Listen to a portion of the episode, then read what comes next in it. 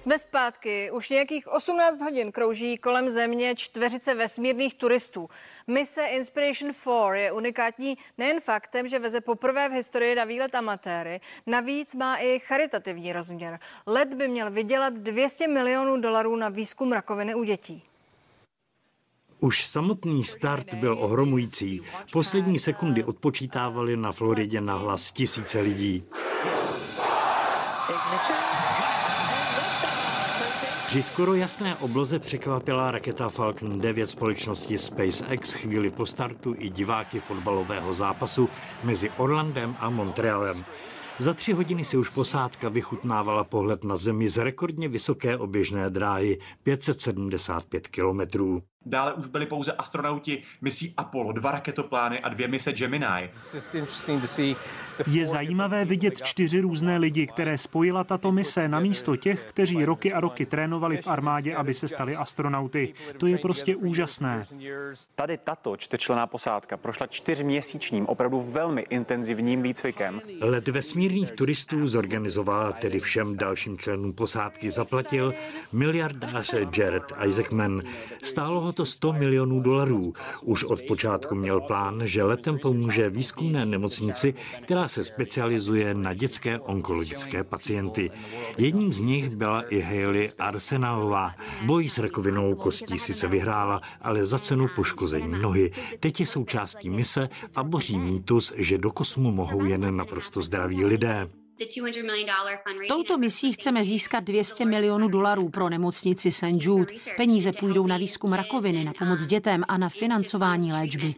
Zbylí dva členové posádky se na palubu dostali, protože jim přálo štěstí. Vylosovali je v soutěži. Let potrvá tři dny, ale přesný čas návratu ještě známý není. Petr Holman, C N N, Prima News.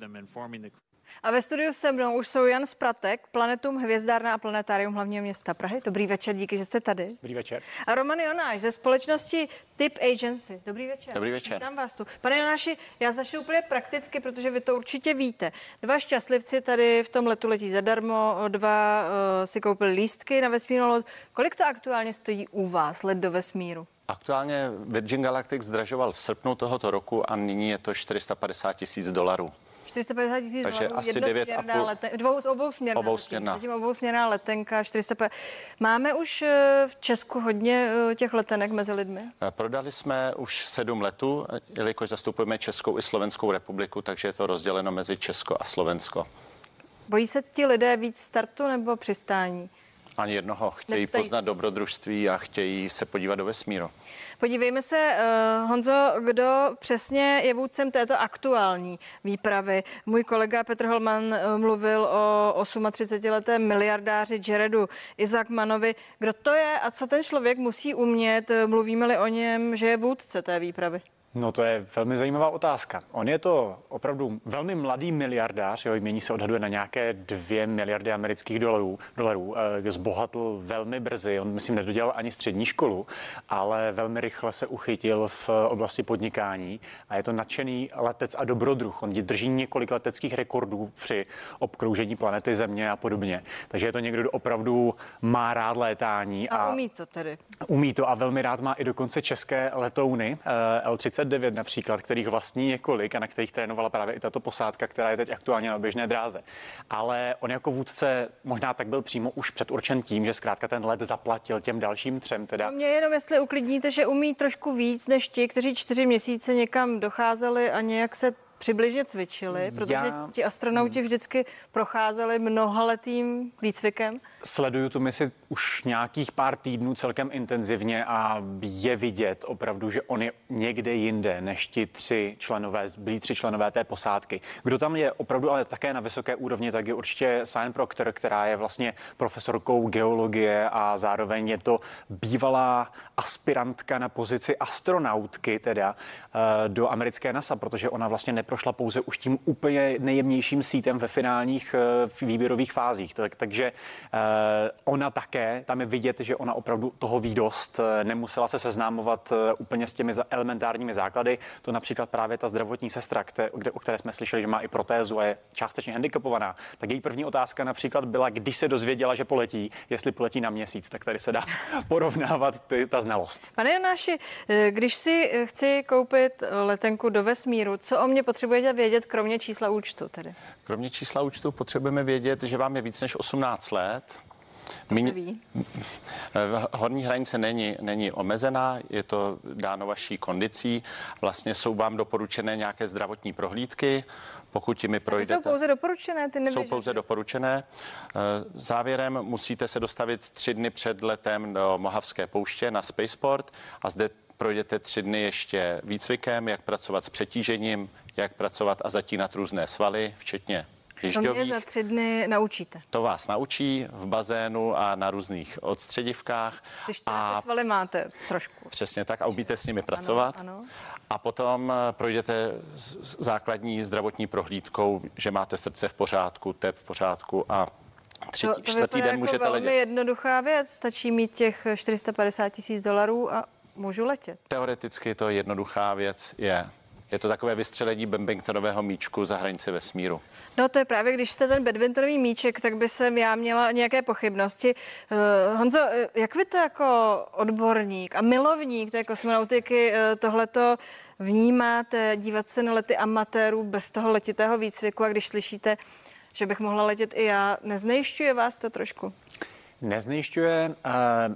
Já bych se možná akorát vymezil u jediné věci a tou je vlastně nazývat tady tyto turisty kdykoliv, jakkoliv vlastně astronauty, protože tím jistým způsobem, způsobem degradujeme to, co znamená slovo astronaut nebo kosmonaut, ten význam je stejný. Astronaut zkrátka je opravdu člověk, který byl vybrán z toho nejlepšího, toho nejlepšího nejlepší, z těch nejlepších z nejlepších a prošel velmi intenzivním několikaletým výcvikem. Jsou to lidé, kteří jsou naprosto na špici svých fyzických kondicí, psychologických stavu, znalostí, co se týká přírodních věd, techniky a podobně. To jsou opravdu ti nejlepší z nejlepších a když už třeba jenom slyšíme to porovnání nějakým způsobem, to jsou zkrátka turisti. Možná u mise Inspiration čtyři, kterou právě teď pozorujeme, tak jsme se třeba s kolegou bavili, jestli je nenazývat spíše jistými vesmírnými průzkumníky, než vesmírnými turisty, protože ono to úplně turismus, jako výlet nějaký, dovolená, to úplně nebude. To právě trošku vypadá, že to prodáváte jako dovolenou trošku malinko. V tuhletu chvíli ještě ne, protože ty lidé se tam zdrží pár minut ve stavu bez tíže a spadnou dolů, ale samozřejmě souhlasím s panem Honzou, je to tak, do vesmíru se do současné chvíle podívalo pět set sedmdesát jedna lidí a ty museli projít dlouhodobým výcvikem a mít k tomu předpoklady. Takže tohle souhlasím. Mluvíme maximálně... o všech lidech, včetně těch turistů, kteří ne, ne, ne. jsou.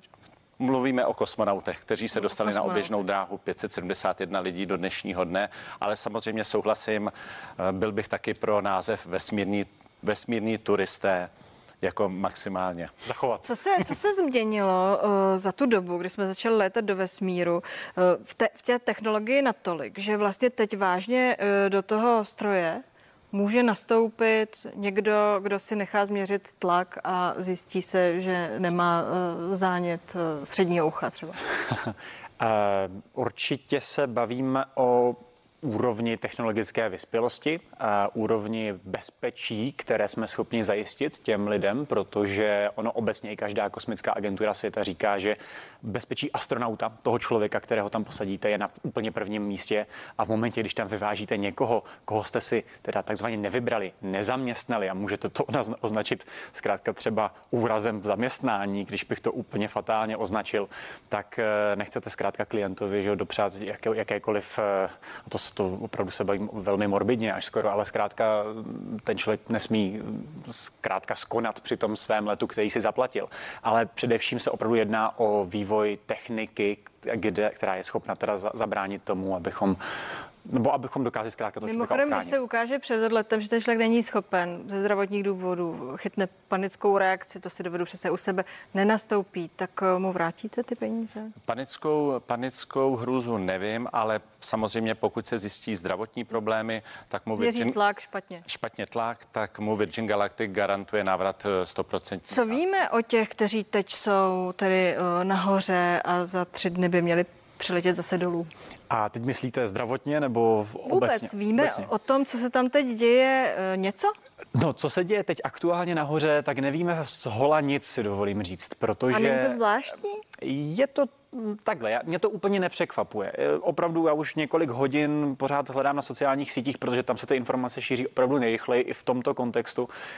Ehm, čekáme na fotky, na záběry. Ta, ten, ta loď, ve které oni jsou, tak má naprosto unikátní, například pozorovatelnu, tři sta šedesát stupňů velké okno. No tak bych očekávala fotografie, přesně, informace. Tak, taky bych je čekal, bohužel zatím nic nebylo zveřejněno. A proč? Já mám takovou svou vnitřní spekulaci, ale samozřejmě nemusí být pravdivá, a to třeba je, že úplně ta aklimatizace v prostředí mikrogravitace, v tom takzvaném stavu bez tíže, nemusí probíhat úplně skvěle, a to znamená, že jim třeba nemusí být úplně dobře. Například může jim být trošku nevolno. Oni samozřejmě existují prášky, které zabraňují tady nebo potlačují tady tyhle ty efekty, ale musí se to občas i napít, musí se najíst, a ono přece jenom polikat například ve stavu bez tíže se dělá velmi složitě. Takže má jistá spekulace, může být třeba taková, že zkrátka je jenom embargo na určité záběry. Čeká se, že se uklidní. A nebo se, se prostě uklidní. Čeká na to, že se to pompézně předvede. To může být úžasný marketingový tah. Vy jste to v červenci zažili, mluvím o Virgin Atla- uh, uh, Galactic. Vy jste měli klienty, kteří zamířili uh, do vesmíru byť na pár minut v úplně jiném uh, letu. Jeff Bezos byl mezi nimi mimochodem. Máte tedy nějakou zpětnou vazbu od těch klientů? Bylo to bezva? Dá by si to ještě jednou, můžeme doporučit? To, co říkáte, samý takový, samé stejné ohlasy. A tahle rizika, o nichž tady mluvíme, samozřejmě tam šlo o několika minutovou návštěvu vesmíru. Předtím. Ano.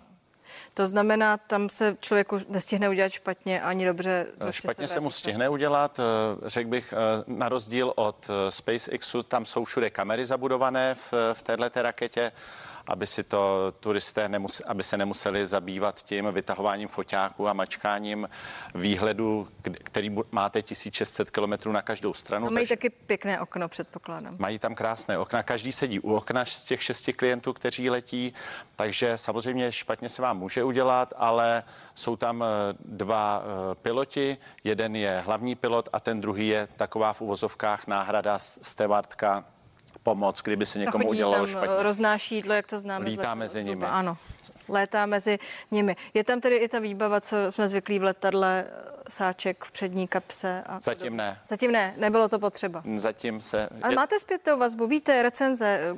Když cestovka prodává zájezd, pod tím vždycky máme zpětnou vazbu. Bylo to pouze... bezva, dávám pět za catering. Máme zpětnou vazbu pouze to, že si to naši klienti můžou vyzkoušet i na simulátorech. To zatížení, které je čeká, jakých svalů, v, jak, v jaké výši. Takže tohle si můžou objednat u americké firmy Nastar a vlastně ten let je jim přesně nasimulován to, co zažijou těch pár desítek minut ve vesmíru. Takže tam ty zpětné vazby za mě, kterým jsem tím prošel, jsou kladné. Máme minutu do konce, kdy přesně ti čtyři přistanou a kde? Za necelé tři dny uh, přistanou, v, pokud se nemýlím, někde ve vodách, a teď bych nerad fabuloval, jestli to bude Mexický záliv nebo Pacifik, nejsem si úplně jistý, ale zkrátka ve vodách, protože kapsle Crew Dragon přistává na padácích a do vody potom následně vyzvedne, vyzvedne teda záchranná loď. Takže posádka vlastně za nějakých čtyřicet osm, možná padesát hodin bude přistávat. A jenom když se vrátím kruhem na začátek, je riskantnější pro ty lidi, pro ty amatéry ten start nebo to přistání? Velmi stručně. Riskantnější... V podstatě úplně každá fáze toho letu má svá rizika, ale existují zkrátka, jak už jsem říkal, mechanismy, záchranné mechanismy, které tu posádku musí ochránit, a ty fungují. Tedy říkáte, nebojte se cestovat do vesmíru. Nebojte se. Pánové, díky, že jste tu byli, přeji hezký zbytek večera. Děkujeme. Díky. No a my budeme pokračovat. Ceny bytů raketově rostou. Za posledních sedm let vzrostly o sedmdesát pět procent, v Praze o sto procent. Kdy bude bydlení v Česku dostupné? Jeden úřad, jedno razítko a můžete začít stavět. Opravdu? A odkdy? Proč chtějí všichni hejtmani jako jeden muž okamžitě změnit ještě čerstvý stavební zákon? Ministryně pro místní rozvoj Klára Dostálová za ANO v duelu s hejtmanem Martinem Netolickým z ČSSD. tři sta šedesát stupňů pokračuje ve dvacet jedna dvacet. Sledujte dál C N N Prima News.